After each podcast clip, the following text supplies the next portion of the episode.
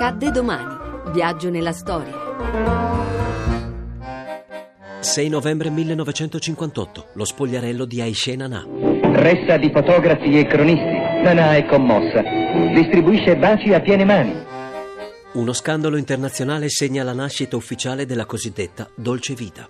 Tutto accade in una serata romana consumata al Rugantino, uno dei locali allora più in voga. Sotto braccio aristocrazia e celebrità. In pista si scatena Anita Ekberg, sorride Linda Christian, poi l'inimmaginabile. Si può pensare che era uno spogliarello, però non era uno spogliarello, io stavo ballando Qualcuno ha aperto la chiusura a lampo e io ho continuato tranquillamente a ballare, va bene? Anzi, visto che mi dava fastidio questo vestito che mi scendeva di qua di là, e come io non ho mai usato reggiseno nella mia vita, via il vestito, sono rimasta con le mutandine, vedendo così le fotografie, sembra che sto facendo uno spogliarello, ma io non ho fatto uno spogliarello, io ballavo. Aishe Nana, bellezza turco-libanese, balla sensuale e languida, mentre il vestito le scivola via. Lei continua a muoversi al ritmo ancestrale e magnetico della danza del ventre. Ipnotizza le donne presenti. Gli uomini dai cognomi altisonanti, increduli, si sfilano le giacche. Ne fanno un tappeto per Nanà, la circondano e la incitano. Mi hanno aggiunto non quello che ho fatto, il come mi hanno descritto, cioè la spogliarellista. Io, secondo la gente, ah, cioè no, secondo i giornalisti, dovevo fare la carriera di spogliarellista perché appena è successo il fatto mi proponevano un milione a sera, parlo di 30 anni fa, eh, eh, per fare un numero di spogliarello, cosa che io non ho fatto.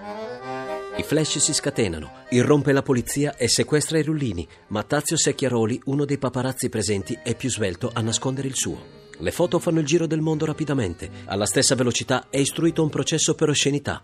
Impossibile per Roma, la città del Papa. Nanà è espulsa dall'Italia, il locale chiuso. Querele e dispute, ammissioni e smentite. Secchiaroli? Sì. Era uno spogliarello o no? Trent'anni dopo. Dici No la verità. No comment. Non dite che il 70% dei giornali seri hanno detto che non era uno spogliarello, l'hanno ammesso, l'hanno difesa e hanno anche tacciato la stampa italiana appunto di facilità.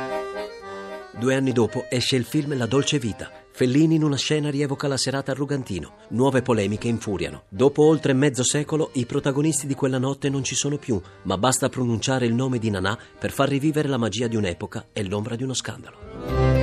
A domani da Daniele Monachella, in redazione Alessandra Rauti, le ricerche sono di Mimmi Micocci, alla parte tecnica Alessandro Rosi, la regia è di Ludovico Suppa. Il podcast e lo streaming sono su radio1.rai.it.